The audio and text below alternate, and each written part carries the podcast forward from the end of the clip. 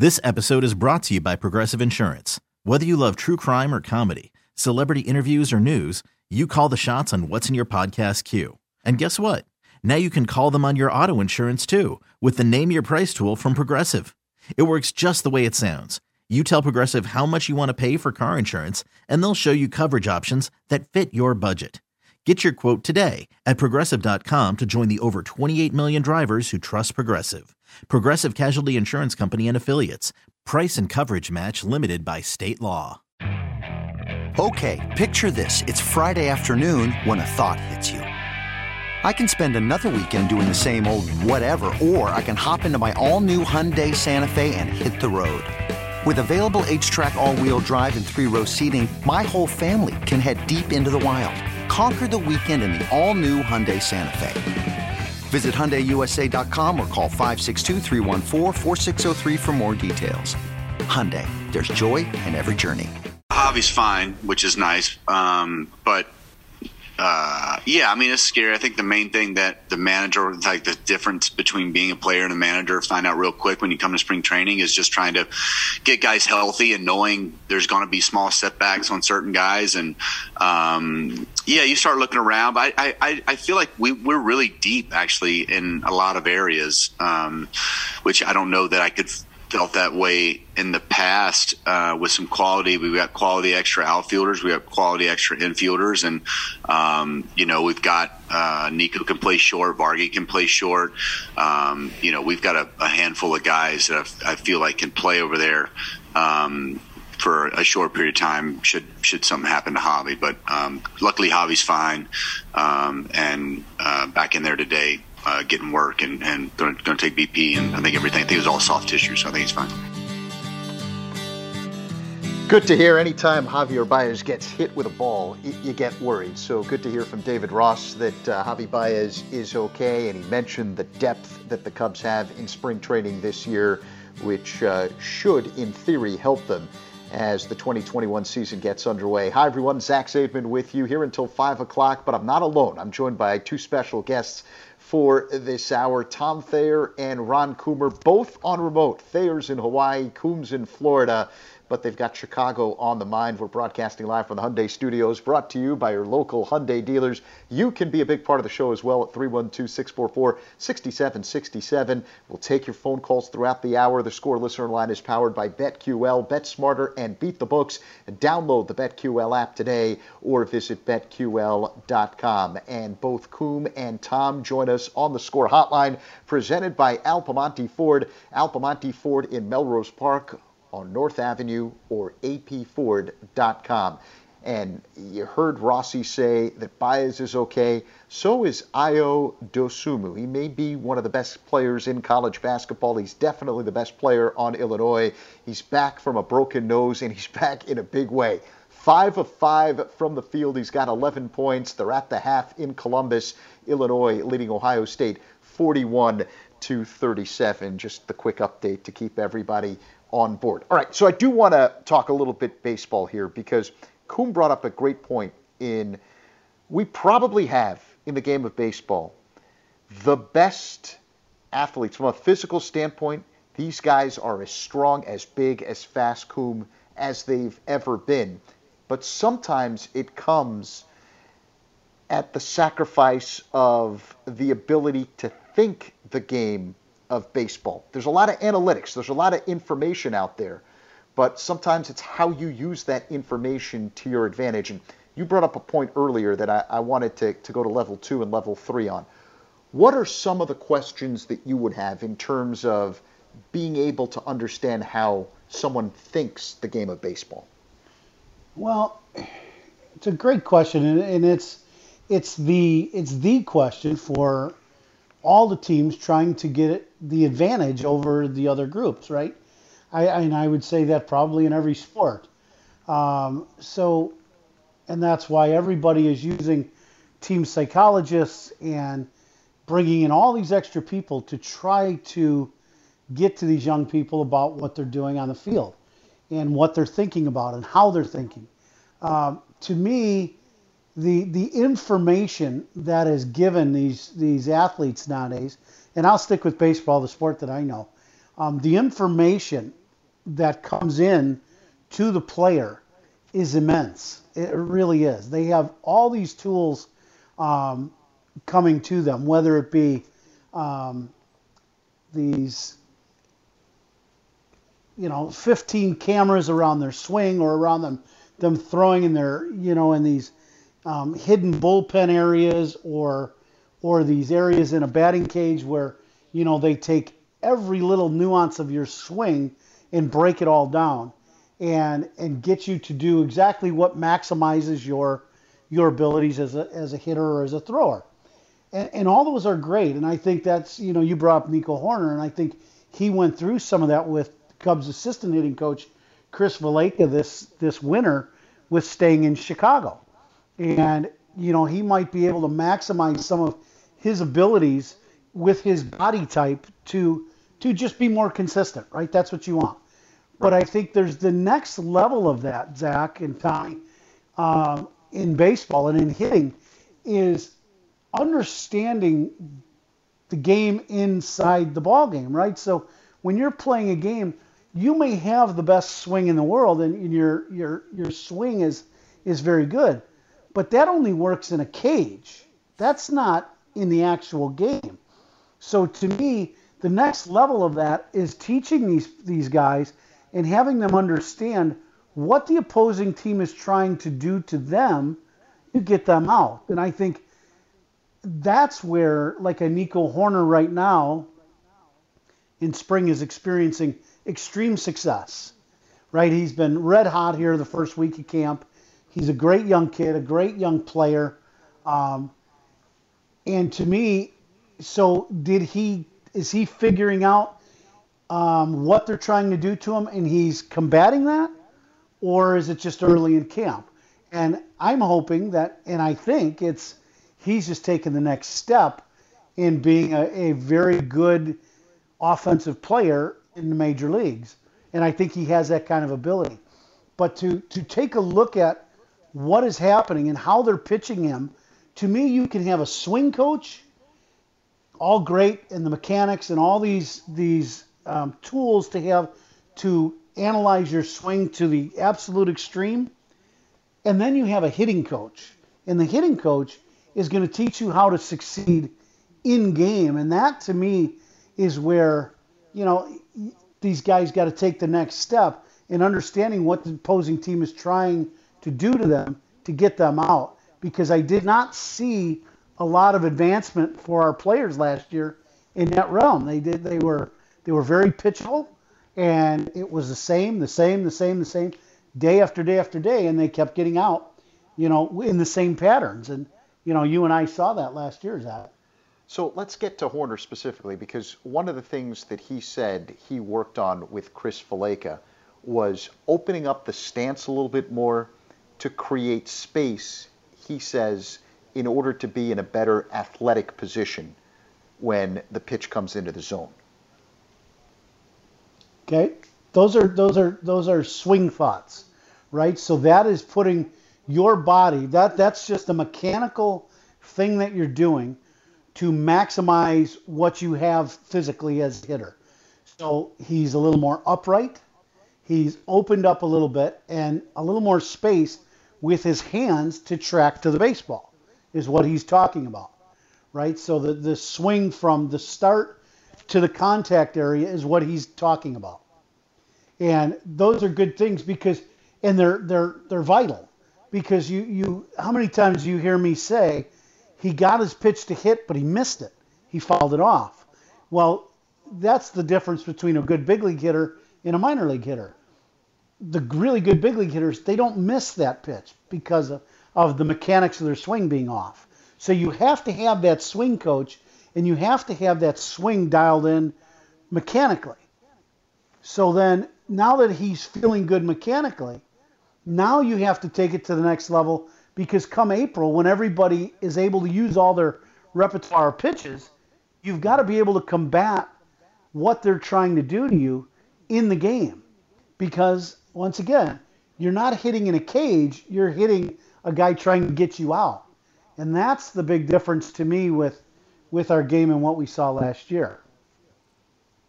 Hey, Coom. Um, so, kind of a, a, an analogy question. In the last couple weeks, I watched the resurgence of Jordan Spieth, who was a great golfer mm-hmm. and, and, hits the ball as well as anybody. And then to bring that to baseball, because you play both sports, you get you, you tee up a golf ball, then it's it's you, the club, and the golf ball, and your mechanics. When Tommy, I watched to, Jordan Spieth the last three weeks too. I did the same thing. I was watching him today before we went on, so I'm right there so with that, you so the psychological part of it like to me i was thinking is it a mechanic improvement or is it psychological improvement for jordan and now my question for baseball is when you walk up to the plate do you forget about the hitting coach and now you just become ron coomer at the plate? Or are you still having all those thoughts going going through your mind at such an instant of time that you have to make a decision? If you're having a lot of swing thoughts during your at bat, you're going to have a lot of struggles. That's why you you you do all this practice to get the mechanics of your swing down. So then come game time you can just swing, right? You can see what the situation is and swing. My feeling is for Jordan Spieth is whatever was going on with him was a mental issue, not a physical issue. He had physical issues, but he also had extreme success. And now he got with somebody who might have tweaked his swing a little bit. And then all of a sudden it freed him up going, yeah, that's it. Is that a mental thing? Or was it really such a physical thing that changed his game? I look at that and go, that's mental. That's a mental that's a mental issue to me when a guy's that talented.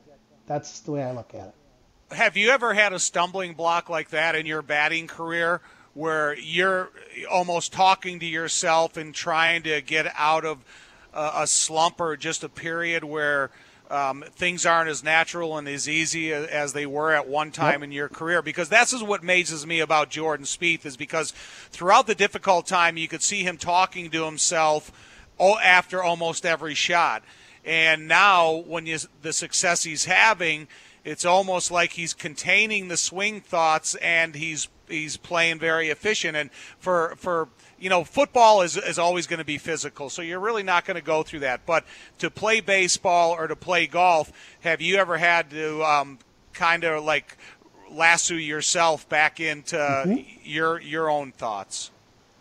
I did absolutely, and I think every hitter in Major League Baseball has gone through that.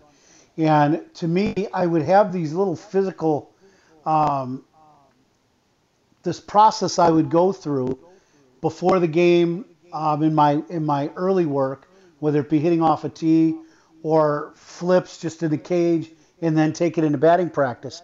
But then if I was really struggling, I would go right back to the simplest thoughts of hitting in my in the swing itself.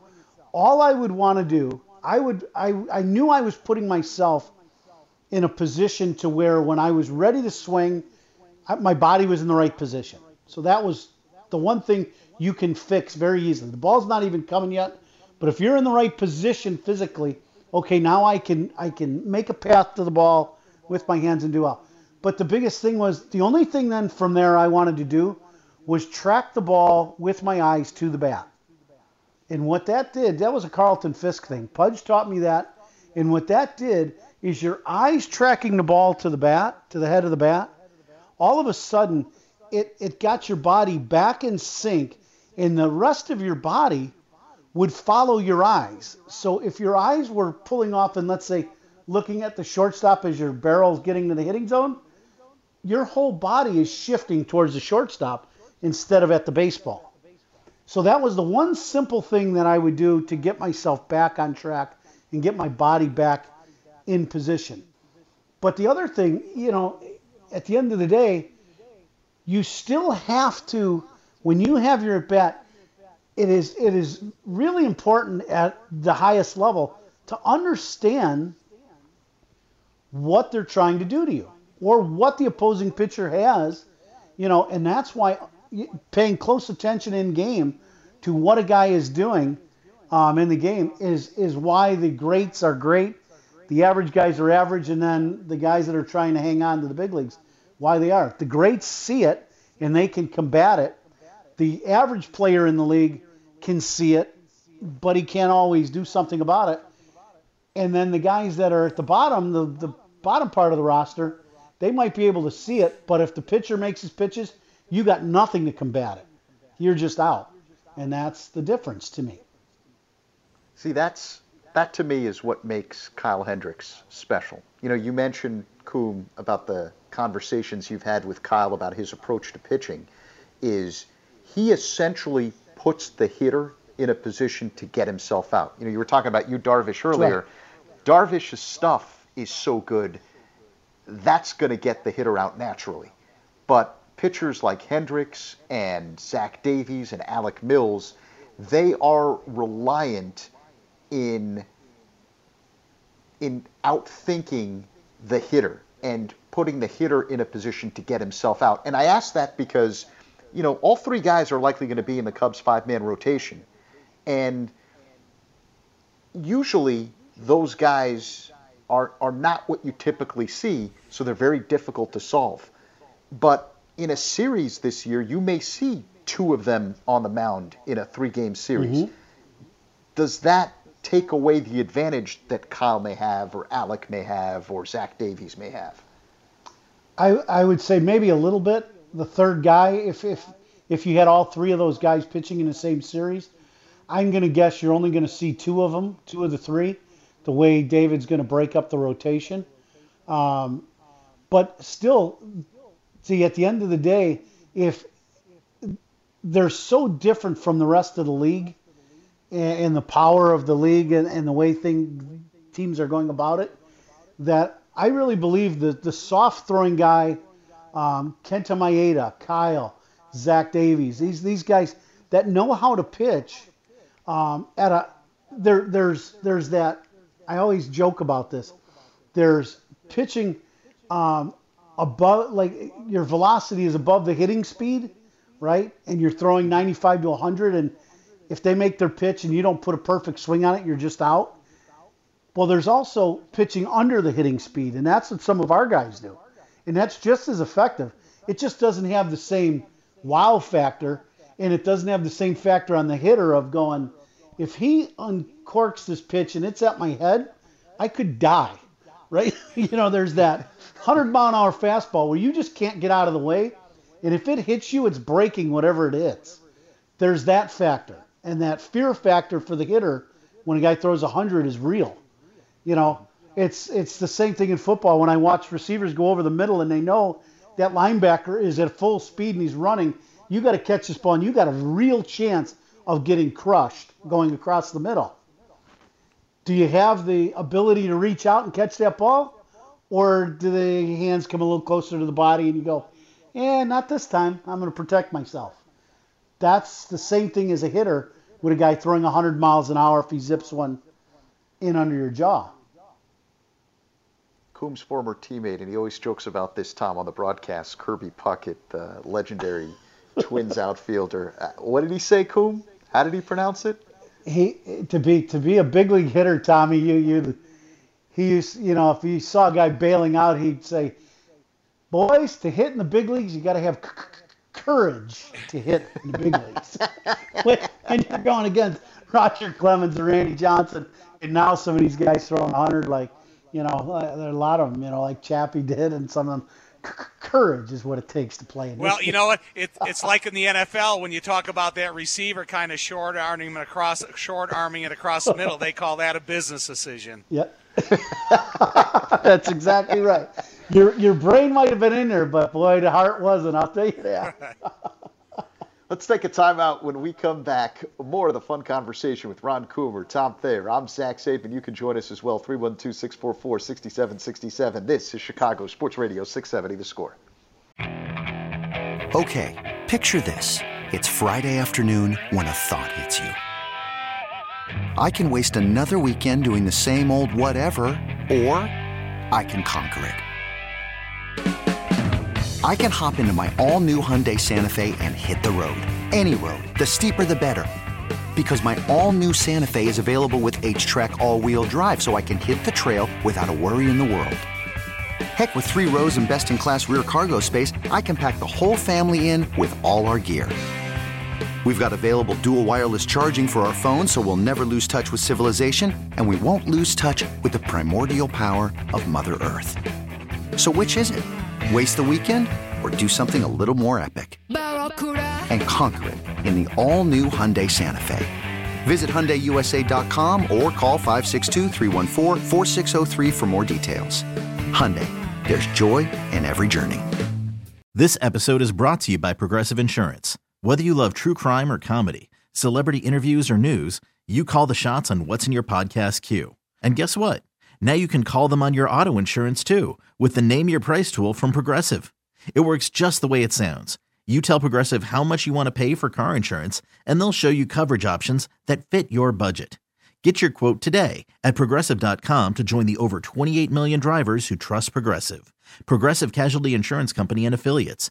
Price and coverage match limited by state law. Hiring for your small business? If you're not looking for professionals on LinkedIn, you're looking in the wrong place. That's like looking for your car keys in a fish tank. LinkedIn helps you hire professionals you can't find anywhere else, even those who aren't actively searching for a new job but might be open to the perfect role. In a given month, over 70% of LinkedIn users don't even visit other leading job sites. So start looking in the right place. With LinkedIn, you can hire professionals like a professional. Post your free job on linkedin.com slash recommend today. Alongside Ron Coomer, Zach Zaidman with you. Tom Thayer's along as well. You can be too at 312-644-6767. We're here until 5 o'clock talking sports. We've sprayed to all fields. By the way, Coom, our first Cubs spring training broadcast comes your way Friday right here on the score. We're finally going to get to call a game. Less than a week away, buddy. I'm looking forward to it. I've been watching and following our, our ball club a lot. Um, unfortunately, we have been unable to be in Arizona um, just because of some of the situations with COVID and things. But uh, been watching, talking to David, talking to some of the guys in the ball club, and I am really looking forward to getting back in the booth at Wrigley and hanging out with you and getting a little little normalcy back in, in my life of being around a ballpark again. I'll tell you that. Coom, what's going to be different for David Ross this year? I mean, there's different leadership up at up in the top. There's a lot of players that the Chicago fan base has become familiar with that that aren't there anymore. David Ross is not just the you know uh, the first year. I mean, it's not he's not long into his career, but he is into the second year of his career. What's going to be different for him than what we as Cubs fans saw last year? Well, I, think the learning curve. He even talked about it on one of his calls, and I talked to him the other day, Tommy, and he uh, he, he talks a lot about being himself, but um, also just just understanding the little nuances of managing um, a, a, major league baseball team. I, I just really don't think anybody is totally prepared. If you have not managed at all, I don't think anybody has the ability to understand the magnitude of what it's like to manage a big league game day in and day out and manage every day and manage the 26 or 28 guys that you have. And then all of the all of the stuff that he had learned through his long career as a player you could take a lot of it crumple it up and throw it away because of the covid situation. So he was just dealing with a lot of different issues and and the majority of them had nothing to do with what was going on on the field. So I think for him, um, getting some normalcy back of your roster and your players, and and understanding that baseball's somewhat back to normal, um, I think that's going to be important. Not more, you know. I, I think last year they had there was more concern about COVID tests and who was getting them and what we're doing, as opposed to just, you know, managing a big league baseball game. So I think that's going to be one thing for David. Um, but just understanding um, the nuances of what he does and what what he probably didn't do or didn't know going into a season as a big league manager. All right, how about this? Is there any reality to looking over your shoulder? And what I mean by that, when you look over to see what's happening on the south side, whether it's good, extremely good, or difficult stages with a new manager there. Is, is there any of that in the Chicagoland baseball market, or is it just you be concerned for yourself and let them be concerned for themselves? You know, that's a that's a really good question, and I I think it'd be different for each guy. I would say for a guy like David Ross, or for a guy like Joe Maddon, I I think both of them are very comfortable in their skin. Um, so I look at that, and I would say for both of those guys, whether it be um, Joe for the years with the White Sox or David now, I think they'll be just fine. I, I don't think David's going to have any issue with the White Sox and what they do and whether they get off to a great start or, you know, end up being a playoff team. I, I don't necessarily know. You know, Dave, David's not a Chicago kid. He didn't grow up here. You know, the White Sox are just another team to him. He knows he loves our city, but the Cubs are his team. So I, I really think that that, um, you know, he'll be fine in that regard. I thought that was more of an issue for Rick Renteria, to be quite honest with you, through the years. Um, when Rick went over to the White Sox after being with the Cubs, I felt like that would have been an issue. I don't know for fact because I was not around Rick, but I would thought I would have thought that would have been a much bigger issue for Rick, you know, dealing with the success the Cubs are having, um, and being on the South Side and trying to build what he was doing.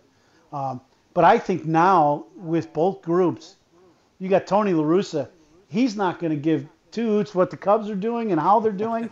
he's going to manage the White Sox. And I think David Ross, with all of his successes as a player and now handling his team, I don't think David's going to have any issue um, just dealing with his own group and trying to, to put the best 26 guys on a field and, and winning a ball game each night.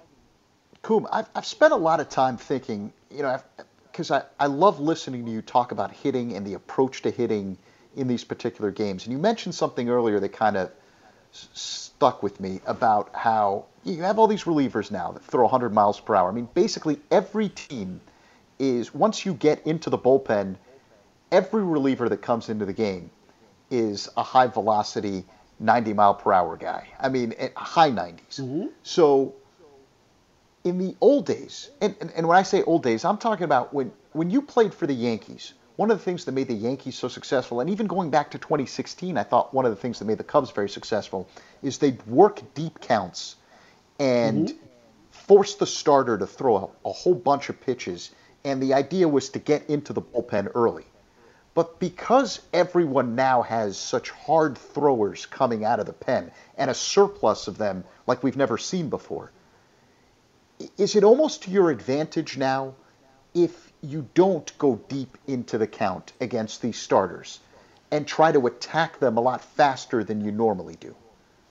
Well, there, there's a there's a pros and cons to all of that, Zach, and I think each day brings you a different um, thought process of how you want to combat the opposing team and the opposing pitcher, um, and what their bullpen is like. If they're fresh bullpen, or have they used the bullpen extensively the last three days? So I, I think there's there's some give and take to that question and some some ways of looking at it. Um, I look at the Cubs over the last year, and I thought the their mantra was let's grind our at bat and let's go deep in the count, and then let's not be afraid to pass the baton to the next guy, and let him do it if you end up walking right. Well, to me, sometimes those, those are great thoughts. They're great thoughts. They're great theories. All that is, is a yes. But there are also times where somebody's got to be the man, right? On every team, you got to have somebody step up and get the big hit. And I, I thought at times last year, the Cubs were early in counts were too passive, and they'd get a pitch down the middle and they wouldn't put a swing on it because they were trying to. The goal was was cloudy to me, their goal. The goal is to drive in that run, right? Somebody's got to touch home plate for us to win. And I thought the goal got cloudy. And there are times where the first two pitches of the at bat, you could hit a ball the other way or drive a ball and drive that run in. and instead of getting to a three and two count, and then the pitcher makes a great pitch and you end up striking out. Well, that at bat wasn't made or make or break on the last pitch. It was really make or break on the first two pitches when you had two good pitches to hit and you didn't make a pass at them. So to me, those are things that, eh, in my view of, of the offense, there are some guys that are very good at it, like Ben Zobrist was great at extending his at bat and keeping the at bat going until he got a pitch to handle. There are other guys that that's not their skill set. So if that's not your skill set, go up there and hit, right? I think Nico Hoerner's uh, and Javi are guys that are swinging from the on deck circle. So when you get a pitch to hit and you're and you're in, you get what you want, and that's and it's the first or second pitch or third pitch. Go ahead and hit it. Don't don't try always to extend your at bat just because that's kind of the the theme of what we're all trying to do. No, go ahead and be the guy. Drive the run in.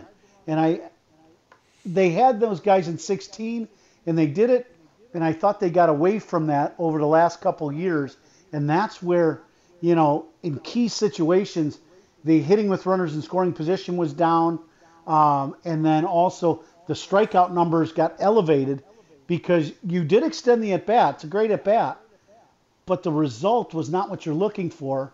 And when you really analyze what happened, you had an opportunity of taking advantage early in the at bat. You didn't need to take it to the eighth pitch. And th- those and are I things wonder, that I look at as an RBI guy. It's a great point that you make. And I, I wonder if, because again, last season, we're talking about just 60 games. And in a normal year, you'd still have 100 more games to play. So I wonder if that approach would have changed over the course of the season. And if you could have fixed some of the issues uh, that we saw from an offensive standpoint last year. Uh, that's what I'm most intrigued by heading into the 2021 season because I'm sure that was a big point of emphasis you still have a, a, chunk of the core there that you're relying on to win. It's a pretty good core when you, you say Rizzo, yeah. Baez, Bryant, Contreras. I mean, it, you're still relying on on that group to perform at the highest level. Let's take a quick break here. I, I want to get your reaction to what I just said, Coom. Tom Thayer's along as well. You can be too at 312 644 6767. I love going inside the game with these guys on the score was nice. It was nice. Other than the the one guy in the upper deck that kept heckling our pitchers, it's like the only guy you could hear. Um, but no, in all seriousness, it was fun to hear that stuff again. It was great to see, um, you know, fans getting into the game, uh, interaction um, between them, yelling and cheering, and and you know, when Javi got that hit, there was a real um, nice applause, like just that stuff. When as that as the the numbers get bigger, that's just going to get louder and louder. So um, it was nice. It was just nice to walk down in and out of the stadium and have people say hello and um, just I don't know, like this is what is what the game's all about. I mean, Totally agree with David Ross. Zach Zaidman with you here until 5 o'clock on the score. Pleased to be joined by Tom Thayer and Ron Coomer. You know, I was asked by Lawrence Holmes on one of his shows last month. He said, "What do you miss most about everything that's that's happened uh, since the pandemic started?" And I said, "Fans." I mean, Coom, you know better than anybody. There's playing baseball in other stadiums, and then there's playing baseball at Wrigley, which is an experience unlike any other because of the background noise that you hear from the fans. And we got a little bit of it from the fans that were on the rooftops last year, but what a noticeable difference at the ballpark. I mean, Wrigley comes alive. It's like the city of Chicago hibernates after bear season, right? And then all of a sudden the weather starts to get a little bit better. Opening day rolls around, and you make that walk or drive into Wrigleyville. And the hibernation ends and uh, the place comes alive. And that's it's not like that everywhere where Major League Baseball is played. No, I, I would agree. I, you know, when you when you think about um, what our season looked like last year and what the NFL looked like, Wrigley is its own. It has its own identity, right? I mean, and, and people know it.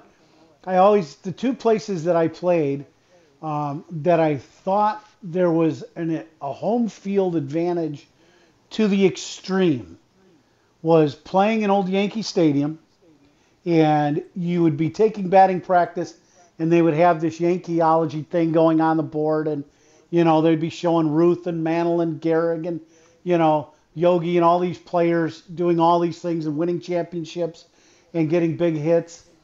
And you go to Wrigley Field, and you know, and I got to play there either against the Cubs, and you're looking around at 40,000 people going crazy.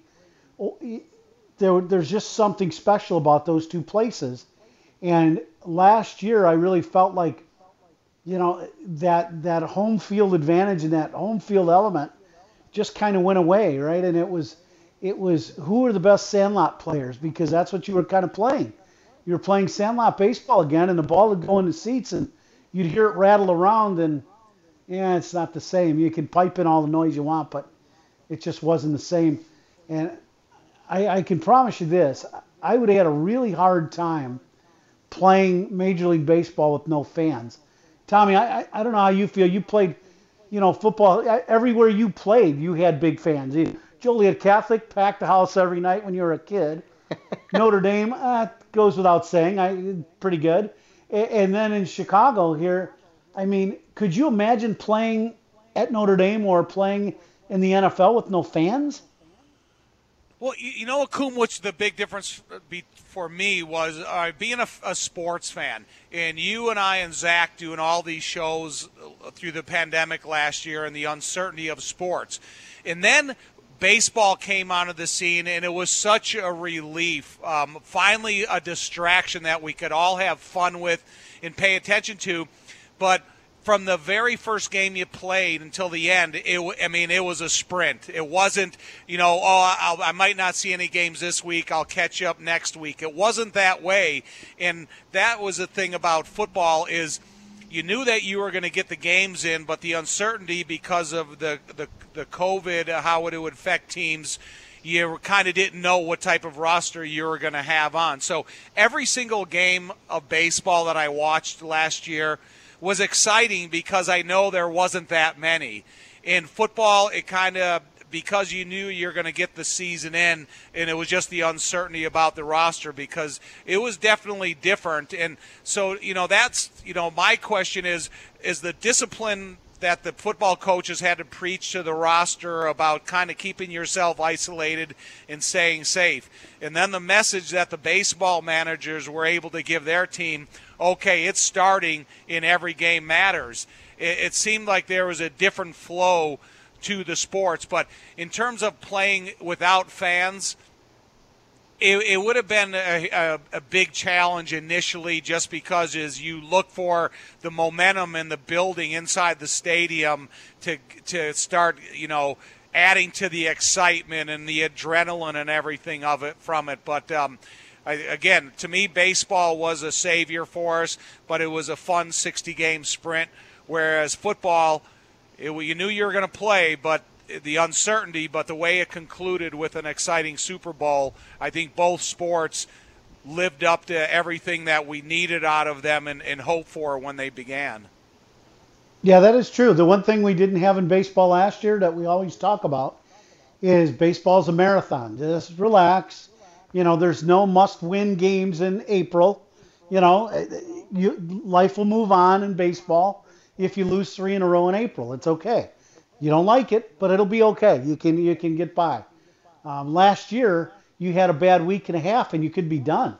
And that was that was the real. You know, I think that was very difficult for a lot of people to deal with. And you saw a lot of star players um, have their struggles last year because of it. I, re- I really believe that.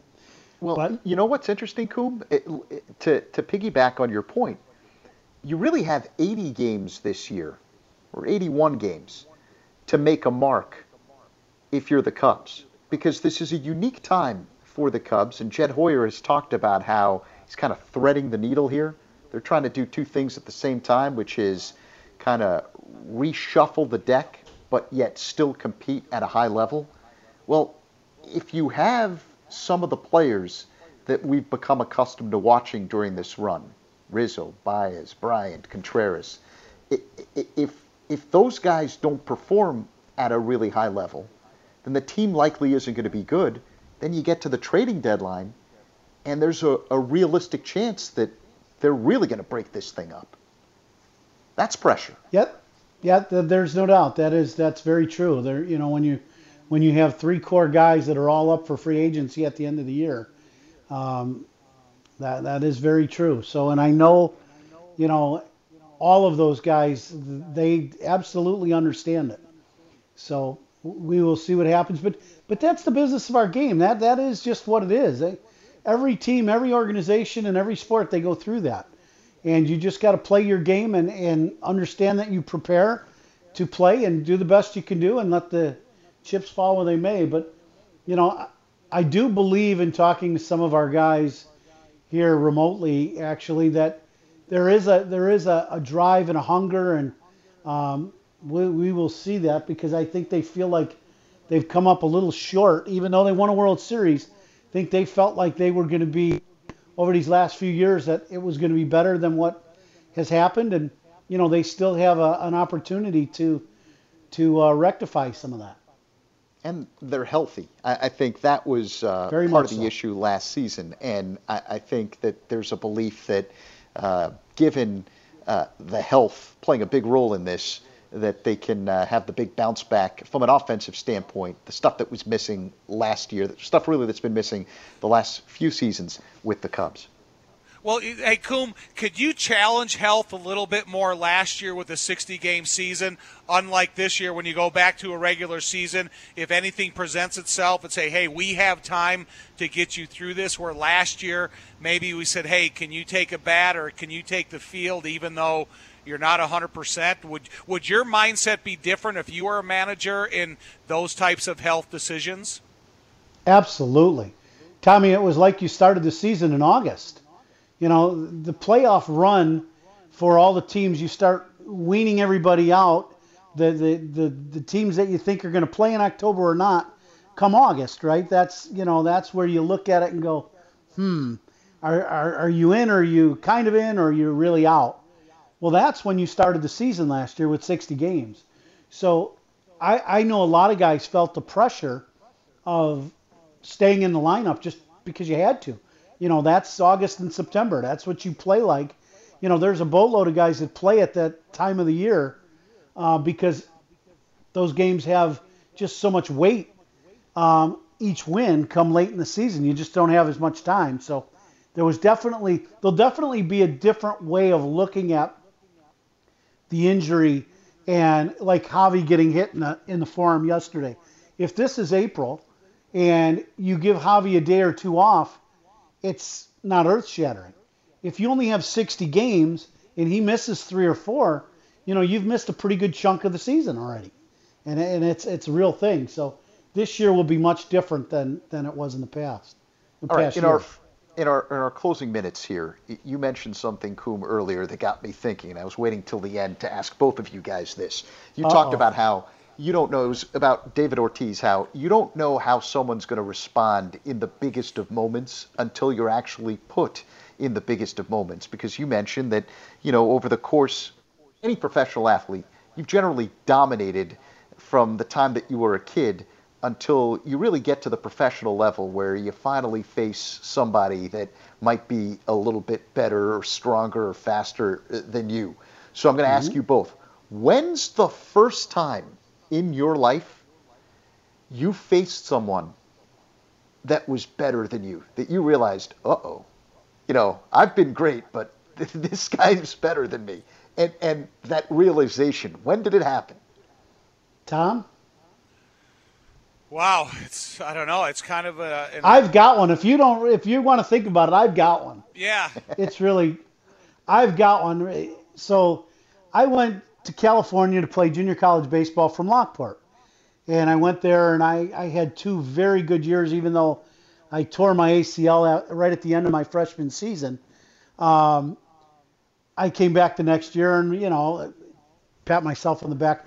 I was the junior college player of the year and you know, hit 20 home runs in 36 games and, you know, of your schedule and really thought, you know, yeah, yeah, I, I'm pretty good. You know, I, you know, yeah, you get that, that, that, that south side of Chicago chip on your shoulder, like, yeah, I went out to California. I'm good. It just is what it is. and I, I ended up getting drafted and I sign and I go to the Northwest League to play in rookie ball. Like all the other collegiate players, we go out to the Northwest League and we're playing in the league and we have our first round pick is on that team, Lee Tinsley, who was great athlete, high school kid from Kentucky. But I still looked at him and I went, yeah, you know, I, yeah, he's a good athlete, but I can play baseball every bit as good as he can. I, I'm okay. And then we played against Ken Griffey Jr. And he was 18 years old, right out of Cincinnati. And he came in to play a four game series against us in Medford, Oregon. And he hit three home runs in that series and made some catches and threw the ball from the outfield, stole like four bases. And at the end of the series, my manager was Dave Hudgens, and he ended up going to the big leagues and being a hitting coach. And I just went up to him as we were getting on the bus to leave town to go to the next city. And I said, Skipper, if I got to play against that guy every day, I might as well pack it up and head back to Lockport, try to figure out what else is going to work out for me in my life. Because I can't do what he's doing, and he's two years younger than me. He was just so much better than everybody in the league. And, and I'll give you, I hit 354 that year in rookie ball and came home looking for answers and how to hit. And I looked at him and went, now that's a big league baseball player. and I knew I was a long ways away from that. You know, on on the same line.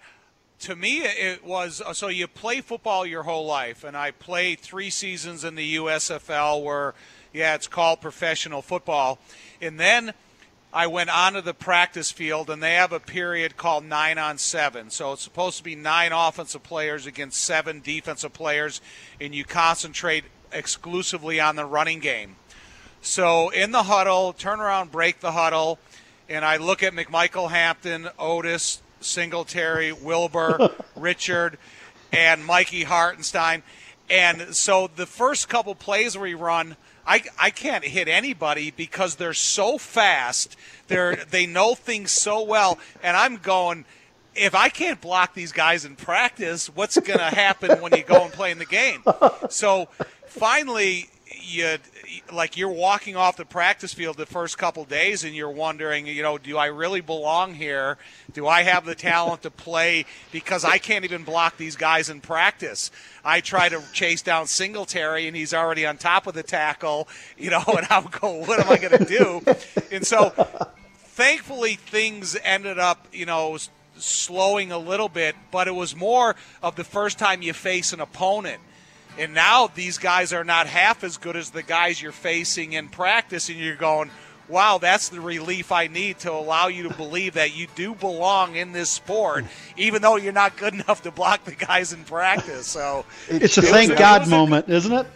It was. It was a. It was a huge eye opener for me. Great stuff, guys. Hey, thank you so much for joining us. Tom Thayer from Hawaii, Ron Coomer from Florida. Want to thank our executive producer, Adam Studzinski, for helping us blast through the speakers of your radio. Coom, I will see you in person Friday, our first Cubs spring training broadcast here on the score. Can't wait, Z. Tommy, same thing. Great to talk to you, buddy. Great guys stuff, guys. I'm Zach Zaidman saying thank you so much for listening. Stay safe, stay healthy. This is Chicago Sports Radio 670 The Score. Wow, what a mustache. oh my God. See you guys. Have a good night.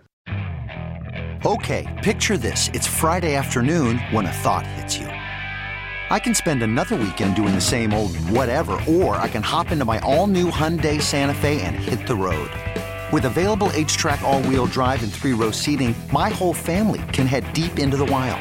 Conquer the weekend in the all-new Hyundai Santa Fe. Visit HyundaiUSA.com or call 562 for more details. Hyundai, there's joy in every journey. This episode is brought to you by Progressive Insurance. Whether you love true crime or comedy, celebrity interviews or news, you call the shots on what's in your podcast queue. And guess what? Now you can call them on your auto insurance too with the Name Your Price tool from Progressive. It works just the way it sounds. You tell Progressive how much you want to pay for car insurance, and they'll show you coverage options that fit your budget. Get your quote today at progressive.com to join the over 28 million drivers who trust Progressive. Progressive Casualty Insurance Company and Affiliates. Price and coverage match limited by state law.